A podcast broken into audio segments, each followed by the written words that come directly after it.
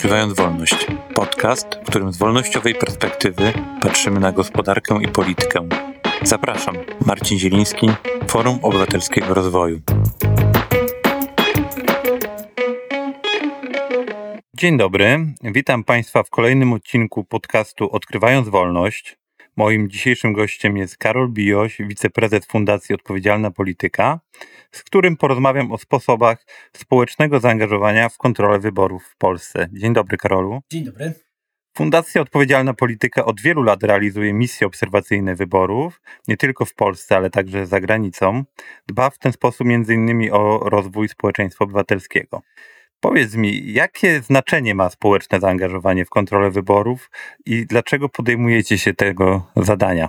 Ma podstawowe znaczenie, dlatego że jeśli nie będziemy obserwować y, wyborów, nie będziemy obserwować procesu wyborczego, bo trzeba pamiętać, że dzień głosowania to jest tylko i wyłącznie zwieńczenie całego cyklu wyborczego, jakiś tam jego element, to jeśli nie będziemy tego obserwować, to bardzo łatwo będzie nam narzucić jakąś narrację, bardzo łatwo będzie też manipulować tymi narracjami. To znaczy, wybory zostały sfałszowane albo przeprowadzone w fantastyczny sposób.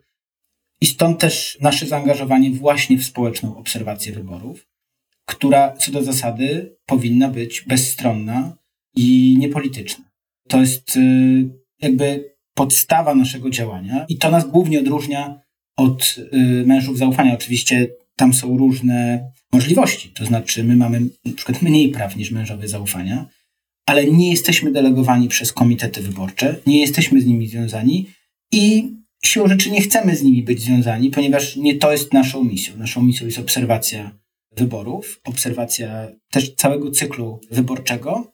W związku z tym wydaje nam się, że jest to takim kluczowym obywatelskim zaangażowaniem, w którym możemy się wykazywać, na rzecz przejrzystości i, i, i poprawy procesu wyborczego w Polsce, ponieważ po każdej naszej misji tworzymy raport. Raport y, pełny i kompleksowy, który zakłada również rekomendacje dla rządzących. No i jeśli istnieje wola wdrożenia takich rekomendacji, jest super i wtedy ten cykl obserwacyjny mamy domknięty. Powiedzmy, że w najlepszym scenariuszu rekomendacje, które przedkładamy, są wdrożone i proces jest ulepszony. No właśnie, bo wspomniałeś, że różnicie się od mężów zaufania, więc mamy społecznego obserwatora, mamy męża zaufania. W jaki jeszcze można sposób zaangażować się w kontrolę wyborów? Jakie mamy możliwości jako obywatele w tym zakresie? Odpowiem na to pytanie też w taki sposób, jak najlepiej można się zaangażować jako obywatel, obywatelka w, w dzień głosowania. Tak? Nie, nie tylko w dzień głosowania, no ale powiedzmy Zacznijmy od y, dnia głosowania. No do tego jest, całej kampanii jeszcze wrócimy, tak. jeszcze o tym porozmawiamy. To jest zostać członkinią, członkiem komisji wyborczej. Jeśli zastanawiają się Państwo nad tym, pewno przed tymi wyborami będzie to już za późno, ale mówiąc o przyszłych wyborach, bo zgłoszenia na y, kandydatów i kandydatki, na członków i członkinie komisji wyborczych można y, wysyłać i przedkładać do 15 września. Ale można zastanowić się nad y, staniem się członkiem i członkinią komisji wyborczej w przyszłych wyborach. To jest jeden, jedyny sposób, który daje nam stuprocentowy wpływ na to, jak przeprowadzany jest dzień głosowania. No bo jeśli my wiemy, jako obywatele i obywatelki, znamy prawa, znamy nasze obowiązki, wiemy, jak y, należy przeprowadzić wiem, proces ustalenia wyników głosowania, tak? czyli tak zwane, potocznie nazywane liczenie głosów, i wiemy, czego nie możemy zrobić, żeby nie zawalić tego procesu liczenia, powiedzmy, 4,5 tysiąca kartek. I trzeba to zrobić po prostu w rzetelny sposób, tak jak mówią wytyczne. Więc jeśli nie chcemy tylko kontrolować, tylko mieć wpływ, no to zostać członkiem, członkinią komisji wyborczej. Można zostać mężem zaufania. No i to jest również w pewnym sensie opłacalna rola, ponieważ dostaje się dietę mniejszą niż członkowie komisji, ale jednak również od tego roku jest to rola, która prowadzi monitoring, ale która jest y, opłacana. Jest się wtedy jednak przedstawicielem Komitetu Wyborczego. I siłą rzeczy reprezentuje się w komisji wyborczej jego y, interesy. Y, no oczywiście pod pewnymi warunkami, obwarowaniami tego, co mąż zaufania może, a czego nie może robić. No i tutaj różni się od obserwatora społecznego przede wszystkim tym, że może zgłaszać uwagi do protokołu. No i my tej broni nie mamy, no ale też jesteśmy jako obserwatorzy społeczni, tutaj ta trzecia rola obserwatorów społecznych, niezależni, w związku z tym jesteśmy w stanie, przynajmniej w mojej opinii, przedkładać raporty, które są maksymalnie obiektywne. I trudno nam jest zarzucić brak tego obiektywizmu albo dążenie do którejś ze stron, albo reprezentowanie którejś ze stron, ponieważ wyznajemy zasady pochodzące z e, międzynarodowych deklaracji obserwatorów. Ja w 2018 roku przetłumaczyłem taką deklarację międzynarodową na potrzeby pierwszego poradnika dla obserwatorów społecznych wydanego przez Fundację Batorego. Od 2018 roku, to znaczy od momentu, w którym ta możliwość obserwacji społecznej jest w polskim prawie zapisana, tworzymy jej dobre standardy i zachęcamy wszystkich, aby się przyłączyć. Ale te wszystkie elementy, o których powiedziałem, dotyczą tylko i wyłącznie dnia głosowania. Istnieje kilka sposobów na to, jak można się zaangażować poza tym dniem głosowania. No i tu zależy od tego, czy mówimy o rolach politycznych czy niepolitycznych. No ja tutaj z chęcią opowiem o tym, co można zrobić, będąc właśnie przedstawicielem jakiejś organizacji społecznej trzeciego sektora. I tutaj na przykład nasza fundacja prowadzi monitoring nadużyć zasobów publicznych. I to jest bardzo ważny element, który, z którym wystartowaliśmy w tym roku. Bardzo ważny element obserwacji całego procesu wyborczego, który ma na celu sprawdzenie, w jakim stopniu mamy do czynienia z nadużyciami zasobów publicznych w jakiej skali, czy to jest, yy, znaczy jak bardzo szeroko, zarówno na poziomie administracji rządowej, jak i samorządowej, te zasoby są wykorzystywane. Bo tak w teorii to po prostu komitety wyborcze mają budżety na kampanię i powinny tylko tak. z tych budżetów wydatkować środki, a nie powinno być tak, że na przykład jakiś urząd, czy to na poziomie centralnym, czy lokalnym, decyduje się na zorganizowanie jakiejś imprezy na przykład. Tak. Ja bardzo lubię dawać przykład mniej emocjonalny z punktu widzenia mhm. Polski, na przykład urzędujący prezydent Stanów Zjednoczonych, który ubiega się o drugą y, kadencję, wykorzystuje zasoby administracyjne, na przykład leci państwowym samolotem na prywatną konwencję albo na jakiś wiec. No i tu pytania, tak? W naszym przypadku polskim y, mamy do czynienia z dużą ilością nadużyć zasobów publicznych. To jest celem też naszego monitoringu żeby móc rzetelnie powiedzieć, z jaką skalą mamy do czynienia. No i tutaj ja zapraszam wszystkich, jeśli wydamy raport taki wstępny, pokazujący o tym, jak wygląda kampania w połowie i jak wyglądają te nadużycia zasobów publicznych, to my do końca września będziemy taki wstępny raport wydawać. To są nadużycia zasobów publicznych. Jednym z innych elementów jest monitoring mediów, który można prowadzić.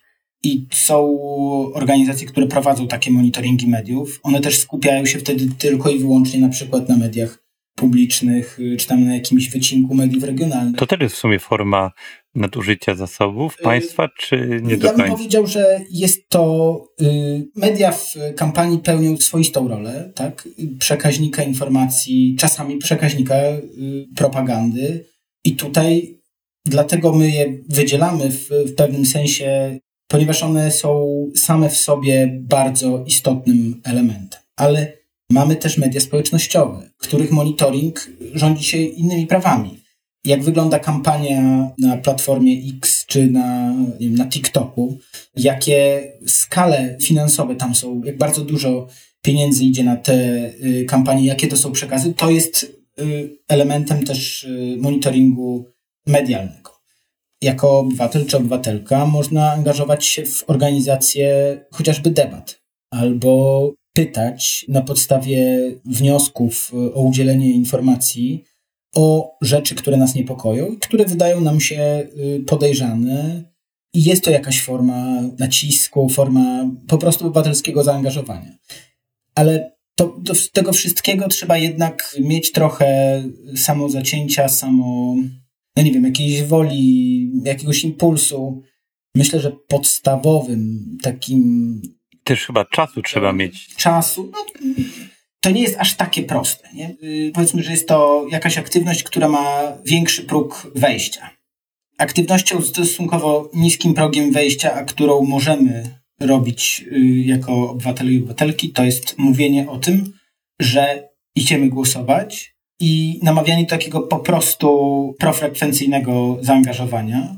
My jako fundacja zrobiliśmy badanie, które pokazało nam, że jeśli ktoś wśród znajomych lub nie wiem, przyjaciół, rodziny pełnił jedną z tych trzech ról, o których wcześniej mówiłem, członka komisji, męża zaufania czy obserwatora społecznego, to drastycznie rosło zaufanie do procesu wyborczego. To znaczy, jeśli znamy kogoś, kto jest zaangażowany w ten proces wyborczy, czy to jego monitoring, czy organizację, no to łatwiej i pewniej czujemy się, w, nie wiem, mamy większe zaufanie do niego. Więc nawet jeśli się nie angażujemy, ale mówimy, że idziemy i zachęcamy innych, to już zwiększy to w jakimś stopniu, chociaż minimalnym, zaufanie do tego procesu wyborczego i będzie namawiało innych do, do takiej obywatelskiej postawy.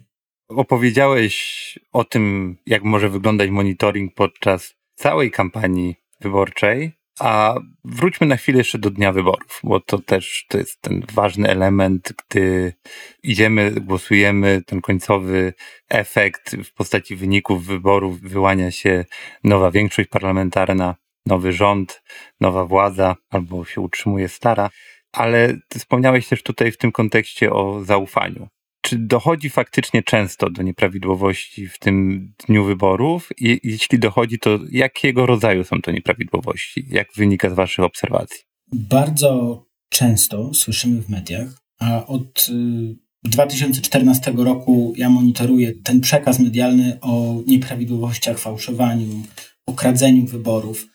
I widzimy teraz, że ta fala medialna ona lekko osłabła, ale y, jakby obserwowaliśmy dwa miesiące temu ogromne wzmożenie mówiące o tym, że oni, bez względu na to, co to znaczy oni i kim są oni, ukradną nam wybory. Oni oszukają nam wybory. I to jest w debacie publicznej, tak? To znaczy oskarżenia o to, że te wybory są pełne nieprawidłowości. Ja w 2018 roku robiłem szkolenia dla obserwatorów społecznych i dawałem dwa cytaty, jeden z Lecha Wałęsy, drugi z Jarosława Kaczyńskiego. Oba te cytaty mówiły właśnie o tym, że oni ukradną nam wybory. Ale czy rzeczywiście w Polsce dochodzi do takiego, no nie wiem, przysłowiowego kradzenia wyborów, oszukiwania, cudów nad urną i tak dalej? Z naszych obserwacji i misji obserwacyjnej, którą robiliśmy w 2020 roku, czyli dosyć ciężkim też roku i tych y, wyborów, które doszły do skutku w końcu prezydenckich dwóch tur, jasno wynikało, że największymi problemami jest poziom wyszkolenia członków komisji. Jeśli członkowie komisji nie byli wystarczająco dobrze przeszkoleni, albo nie chcieli słuchać, albo nie chcieli doczytać, nie jakby widać było, że ich poziom wiedzy jest niewystarczający w stosunku do tego, jakie zadania mieli wykonywać, wówczas łatwo było o nieprawidłowości, bo oni po prostu nie wiedzieli, co mają robić.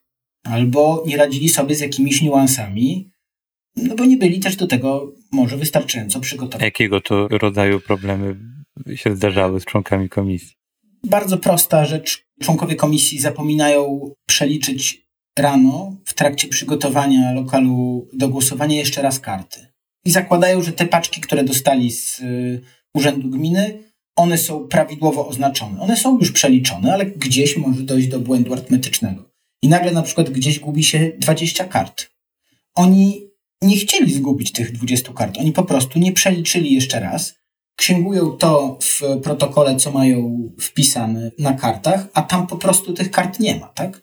Więc przepisy i jakby w ogóle y, wytyczne Państwowej Komisji Wyborczej zakładają dużo bezpieczników. Takich na przykład jak ponowne przeliczenie kart do głosowania w trakcie przygotowania lokalu wyborczego do głosowania pomiędzy 6 a 7 rano. Wtedy jeszcze wyborców nie ma w lokalu, komisja musi się dobrze przygotować. No więc takich prostych yy, działań, których po prostu komisja mogła nie zrozumieć. Pomyliła się i już potem trudno jest yy, odwrócić pewne rzeczy, no bo jest powiedzmy 23 albo nie wiem, pierwsza w nocy, trzecia w nocy. I oni już piszą ostateczny protokół, ale coś im się nie zgadza, tak? Mają za mało kart. No, nagle 20 kart jest zgubionych i co się dzieje, tak? Następują oskarżenia, następują nieporozumienia, jest późno, wszyscy są zmęczeni, jakby, bo to też jest dosyć kluczowym czynnikiem w pracy komisji wyborczej. ona pracuje od rana. No, jeśli komisja musi pojawić się najpóźniej o 6 rano, no to. Trzeba wstać o 5. Trzeba wstać o 5. Tak w takim bezpiecznym. Jeśli zakładamy, że mamy pół godziny drogi, to tak. Jeśli mamy więcej drogi, no to no w najgorszym przypadku powiedzmy, że ktoś wstaje o 4.30, czyli to nie jest ta pora, o której zazwyczaj wstajemy, a o 21.00 cały dzień mija, gdzie ludzie głosują, lokale się zamyk powinny się zamknąć, jeśli już nikt nie głosuje i wtedy zaczyna się ustalenie wyników głosowania, które będzie trwało w tym roku o wiele dłużej, ponieważ mamy trzy rodzaje kart, które będziemy sortować, jako komisje będą e, rozkładać, no bo będzie również referendum. Więc ten czas, czas operacyjny na posortowanie nie dwóch rodzajów kart i potem ustalenie wyniku głosowania, napisanie protokołu, tylko trzech rodzajów kart, no siłą rzeczy się wydłuży. Więc bardzo łatwo jest o drobne pomyłki. No to można nawet powiedzieć, że 24 godziny jednak trzeba być na nogach. Tak, tak, zupełnie. Znaczy, jeśli komisje będą kończyły liczyć o 4.30, to spokojnie zakładam taki scenariusz, no to, to tak, to mamy do czynienia z y, komisją, która y, stoi 24 godziny i okej, okay, oni mają jakieś przerwy w y, trakcie dnia głosowania, no i to nie jest tak, że oni te 24 godziny tam siedzą. No ale jednak nie jesteśmy przyzwyczajeni do tego, że pracujemy gdzieś na 24-godzinnych zmianach. No nie wiem, są zawody, które tak mają, ale to jest, to jest mniejszość, zdecydowana mniejszość. Więc po prostu łatwo o zwykłe, drobne pomyłki. I to jest rzecz, którą obserwowaliśmy. Tak, te drobne potknięcia takie oraz dużym problemem, którego mam wrażenie, że członkowie komisji sobie nawet nie zdawali sprawy, było zatłoczenie lokalu wyborczego. Brak kontroli napływu wyborców do lokalu wyborczego. No i jeśli nagle do lokalu wyborczego, który jest wielkości klasy szkolnej, wejdzie 50 osób po, nie wiem, po mszy, czy tak jak w Warszawie często zdarza się w piękny październikowy weekend y, zwiastują załamanie pogody. Od przyszłego tygodnia wszyscy wyjeżdżają i wracają o godzinie 20, żeby zdążyć jeszcze zagłosować. Jest 20.30 kolejki na półtorej godziny czekania. No i jest dobrze, jak w lokalu wyborczym jest tak to zorganizowane, że ci ludzie nie tłoczą się w y, lokalu wyborczym, tylko na zewnątrz. No ale jeśli mamy tak bardzo duże zagęszczenie osób, komisja nie widzi wtedy urny, komisja nie widzi przebiegu kart, można wynieść karty, można je zniszczyć, można je podmienić, można zrobić wszystko, tak? I to jest też rzecz, która jest niebezpieczna, bo może być przyczynkiem do, do nieprawidłowości, może być przyczynkiem do fałszerstw, ale w przeważającej większości mamy takie wrażenie, że jednak nie, nie była, tak? Że, że ta komisja po prostu nie była w stanie wprowadzić tam porządku po jakiejś drobnej sugestii wprowadzeniu kolejkowego komisja nagle działała bardzo skrupulatnie, rzetelnie, a ludzie nie denerwowali się stojąc sobie na głowie, tylko grzecznie czekali, nie wiem, czy część siedziała i mhm. oczekiwała na, na swoją kolej. Więc mamy takie wrażenie, że te wszystkie dosyć agresywne sformułowania o tym, że wybory są fałszowane, one może i mają sens, ale nie odnoszą się do dnia głosowania. To znaczy, tworzenie takiej atmosfery, w której mówimy o fałszowaniu wyborów w dniu głosowania, a takich y, sygnałów było bardzo dużo wiosną tego roku, jednak tworzy ogromną presję na samych członków komisji. My jesteśmy organizacją, która zajmuje się obserwacją wyborów, więc jakby sami doskonale wiemy, że my mamy kontrolować tych członków komisji, tylko nie można tworzyć atmosfery, w której wszyscy mówią, członkowie komisji są źli, bo przecież członkowie komisji rekrutują się z takich samych obywateli jak y, obserwatorzy społeczni czy mężowie zaufania. Więc tutaj wydaje mi się, że kluczowe jest to, żeby zwracać uwagę na wyszkolenie, wyszkolenie i wyszkolenie i jeszcze raz wyszkolenie. To znaczy, im lepiej członkowie komisji będą wyszkoleni, będą wiedzieli, co mają robić, tym mniej będą się ich czepiać mężowie zaufania. I tu mówię czepiać, bo jakby czasami to tak jest odbierane, ale oni pełnią przecież niesamowicie ważną rolę właśnie osób, które monitorują, czy obserwatorzy społeczni, którzy monitorują ich pracę i w sytuacji, w której członkowie czegoś przysłowiowo nie ogarną, no, żeby wskazali, jak to zrobić, jak naprawić, jak pewne rzeczy jednak y, przeprowadzić zgodnie z zasadami. Y, no niemniej jednak, im lepiej będą wyszkoleni członkowie komisji wyborczych, tym mniej pracy będą mieli mężowie zaufania i obserwatorzy społeczni, co na przykład w interesie jest mojej organizacji dosyć sporym, ponieważ lepiej jest tylko mówić wszystko było ok, jak rzeczywiście jest ok, niż mieć raport, w którym stwierdzamy, jak bardzo opłakanym stanie był przeprowadzony dzień głosowania, no ponieważ to jest w interesie nas wszystkich, żeby, mm -hmm. żeby było to zorganizowane w porządny sposób. Tak, ale też rozumiem, że to ogólnie wynika z jakichś błędów zaniechania raczej te nieprawidłowości niż z celowych prób. Niekoniecznie, ale mam wrażenie, że z niskiej świadomości tego, że to, co jest napisane w wytycznych, mm -hmm. ma sens. Ale takich no, celowych prób, prób fałszerstw? To jest tak. Na przykład obserwowałem kiedyś wybory w komisji, w której przewodniczący chciał liczyć trochę szybciej niż powinien.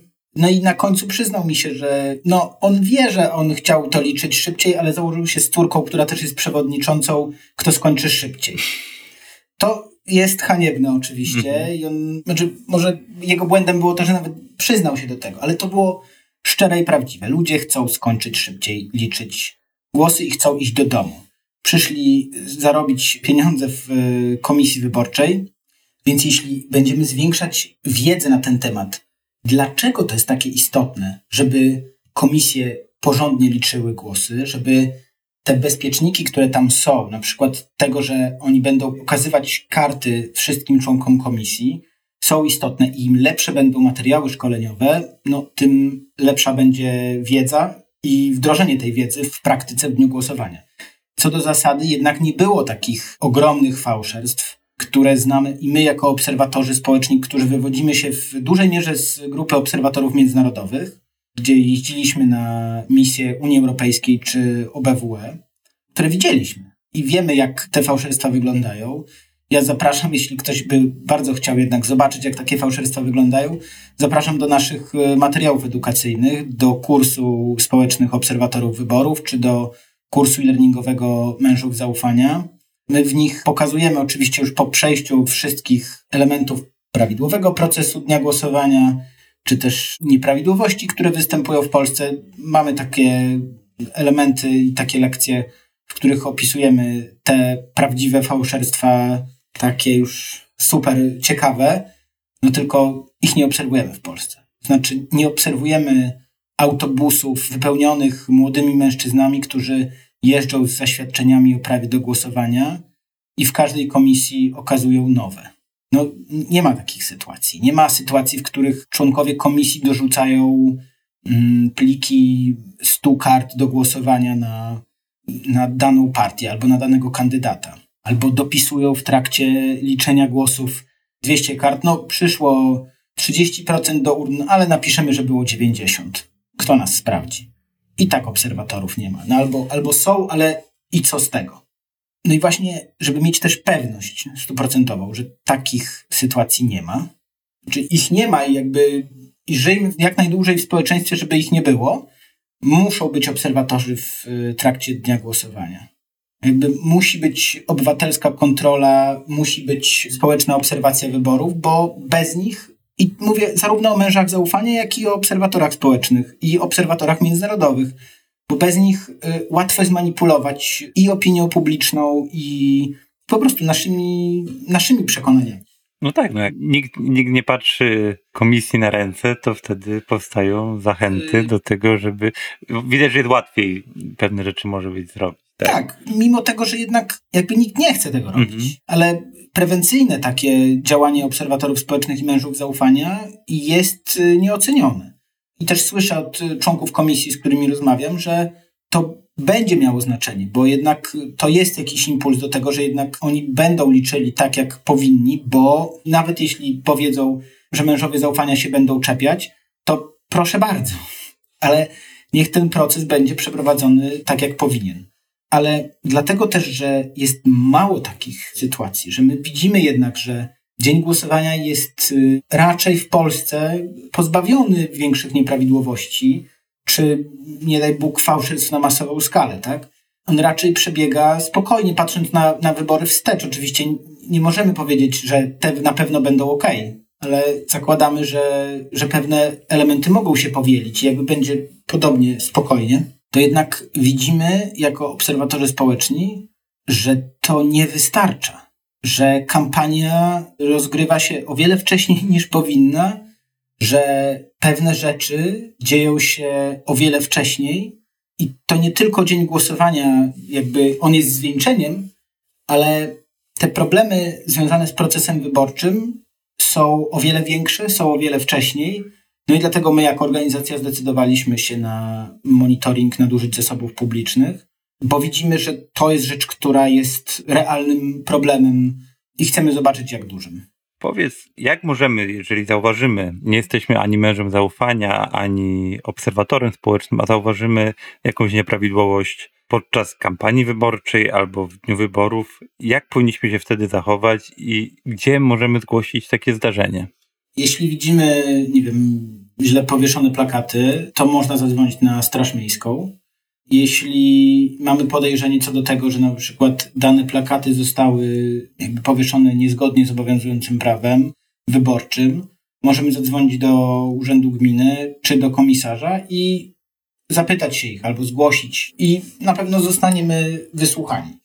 Tutaj jest sporo różnych, że tak powiem, haczyków, tak? Nie zawsze my mamy jako obywatele bezpośrednie przełożenie, tak? Czasami się boimy, czasami trudno nam jest zareagować, czasami myślimy, no tak, bo tak musi być. Więc im więcej będzie przejrzystości w samych przepisach, tym łatwiej będzie reagować. Ja zakładam, że to może się zmieniać w przyszłości. To znaczy, że tak jak, nie wiem, zgłaszanie śmieci w lesie ma być o wiele prostsze w y, przyszłości, no tak może i nadużyć kampanijnych też będzie. I chociażby tak jak z numerem 19115, tak? Widzimy gdzieś y, coś w Warszawie, co nie działa i możemy zadzwonić, o tutaj są niewyłączone lampy na odcinku dwóch kilometrów, szkoda pieniędzy, wyłączcie je. Nie? I to działa. To w świecie idealnym moglibyśmy mieć y, coś takiego w przypadku wyborów, ale nie mamy. I też widzimy, że nie do końca prawo pozwala nam na reagowanie w przypadku nadużyć zasobów publicznych. Sam jestem ciekaw, jakie będą nasze ostateczne wnioski, ale widzimy, że, że jest tutaj dużo do zrobienia po prostu w regulacjach, w rozwiązaniach i też w, w naszych działaniach jako trzeciego sektora, który może informować o tym, jak należy się zaangażować, jak można odpowiadać na pewne problemy. A w dniu wyborów? To jest tak, zawsze można, jeśli widzimy jakąś nieprawidłowość w dniu wyborów. Powiedzmy, że jesteśmy obywatelem, widzimy, że w danym lokalu wyborczym dzieją się jakieś nieprawidłowości, no to po pierwsze, możemy zwrócić uwagę samej komisji jako wyborcy, powiedzieć, szanowna komisjo, o co chodzi? Dlaczego to tak wygląda? Komisja, powiedzmy, oddala problem. Możemy zwrócić się, jeśli jest w danej komisji mąż zaufania, albo zwrócić się do komitetu, z którym sympatyzujemy, powiedzieć im, słuchajcie, tu i tu taki taki problem i oni powinni kogoś przysłać. Możemy też zwrócić uwagę jakiejś organizacji społecznej. Na przykład można się zwrócić do nas i powiedzieć, nam w dniu wyborów, że coś się dzieje w danym lokalu wyborczym. No i wtedy my też postaramy się przysłać, zobaczyć po prostu, jak, jak wygląda sytuacja.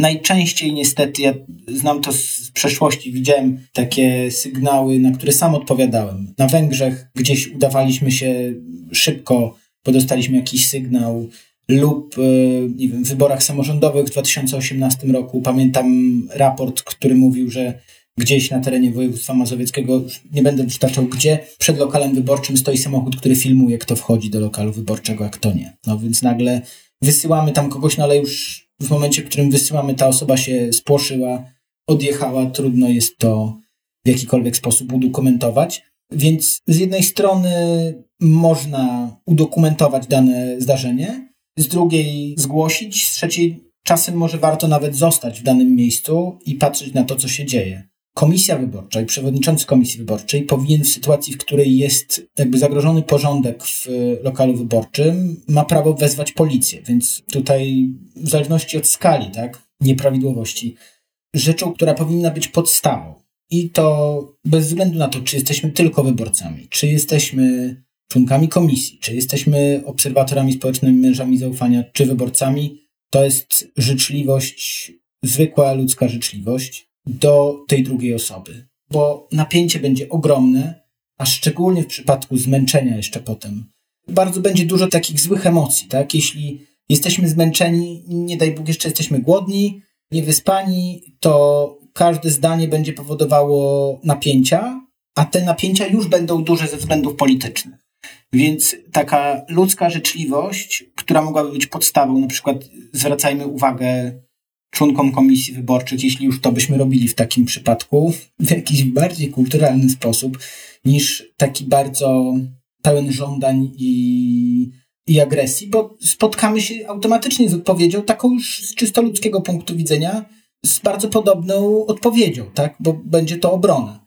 Jeśli zwrócimy uwagę bardziej kulturalnie, no to zakładam, że w większości przypadków będzie to jednak jakaś tam refleksja ze strony komisji wyborczej. Opowiedziałeś, jak wygląda dzień członka komisji, a jak wygląda dzień obserwatora społecznego? Też trzeba wstać o 4.30? To jest tak. On jest lustrzanym odbiciem. Różni się jednak tym, że my nie, nie mamy tej odpowiedzialności za przeprowadzenie procesu głosowania. Więc my się pojawiamy o 6 rano, ale jeśli komisja oczywiście ustali ten moment rozpoczęcia swojej pracy na jakąś wcześniejszą godzinę, no to pojawimy się wcześniej, ale Załóżmy, że pojawiamy się o 6 rano, obserwujemy, co oni robią, ale nie musimy działać. To jest może to ułatwienie, tak? Że wystarczy, że obserwujemy i notujemy, co się dzieje. Więc jest mniej tego aktywnego i odpowiedzialnego podejścia, co nie oznacza, że zadania obserwatorów społecznych nie są odpowiedzialne. Więc rozpoczyna się o godzinie 6 rano i potem, w zależności oczywiście od takiej akcji obserwacyjnej, ale raczej celujemy w 6 do 8 lokali wyborczych, które są obserwowane w trakcie dnia głosowania, nie mniej niż pół godziny na lokal wyborczy. To znaczy patrzymy z lotu ptaka, jak to wygląda w różnych punktach w danym obszarze obserwacji. To jest bardzo podobne do tego, jak to wygląda w przypadku obserwatorów krótkoterminowych OBWE. I potem przyjeżdżamy gdzieś lub przechodzimy na miejsce, gdzie obserwujemy zamknięcie lokalu wyborczego i liczenie głosów i tam jesteśmy do momentu wywieszenia protokołu na drzwiach komisji. Ten czas jest taki sam tak naprawdę. Jest y, od rana w dniu głosowania z przerwami oczywiście do końca liczenia. No i tutaj jest istotne, żeby mieć tą przerwę, w trakcie której można realnie odpocząć. Nie zachęcamy członków naszej obserwacji, żeby obserwowali ile się da, a potem od razu przyjeżdżali gdzieś na liczenie głosów, bo oni muszą, żeby skutecznie obserwować y, proces liczenia, no to im bardziej są wypoczęci, tym lepiej. Takie są uwarunkowania tego, że możemy głosować cały dzień, no że jednak to liczenie odbywa się w nocy i to też jest jakimś bezpiecznikiem tego naszego dnia głosowania, no bo nie ma przerw.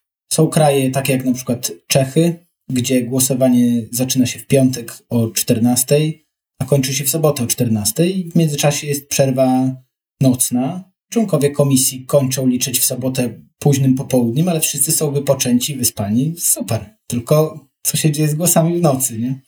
To jest ten, to jest ten problem. Więc w naszym, powiedzmy, klimacie to zmęczenie jest nieodłącznym elementem i ta nocna praca. No ale tak dzieje się w przeważającej większości krajów i jakby to jest to wyzwanie, z którym muszą się zmierzyć członkowie komisji wyborczych.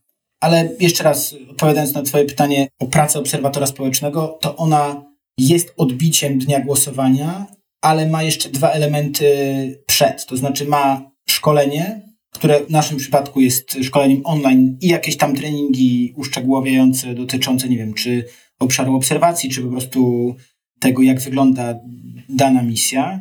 Też trening dotyczący formularzy, bo wszystkie obserwacje spływają na podstawie elektronicznych formularzy.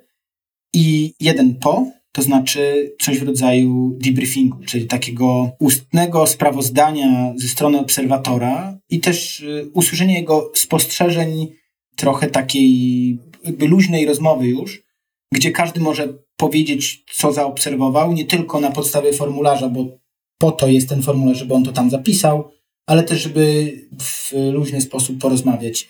I tego członkowie komisji wyborczych nie mają. Może to jest właśnie to, co byłoby ciekawe, aby poznać y, opinie członków komisji, jak pracowało im się w, i czego im finalnie brakowało. Może to jest właśnie ciekawy pomysł. Ciekawa rekomendacja. Być może do rozważenia przez decydentów. Może do wdrożenia, tak. Dziękuję Ci serdecznie za rozmowę. Państwa zachęcam do angażowania się w nadchodzące wybory i do śledzenia aktywności Fundacji Odpowiedzialnej Polityki, w tym też zapoznania się z zapowiadanymi tutaj przez Karola raportami na temat nadużycia zasobów państwa w kampanii I wyborczej. Materiałów edukacyjnych, bo jedna rzecz to są raporty, ale jeśli będą się Państwo angażować, to kursy learningowe i materiały dla członków komisji czekają na Państwa na naszej stronie dostępne. Adres strony internetowej Fundacji Odpowiedzialnej Polityki zamieścimy w opisie do naszego podcastu, ale możesz Karolu jeszcze powiedzieć. www.odpowiedzialnapolityka.pl Dziękuję. Tak, ja też dziękuję i życzę udanych wyborów wszystkim, którzy się będą angażować. A ja zapraszam na jeszcze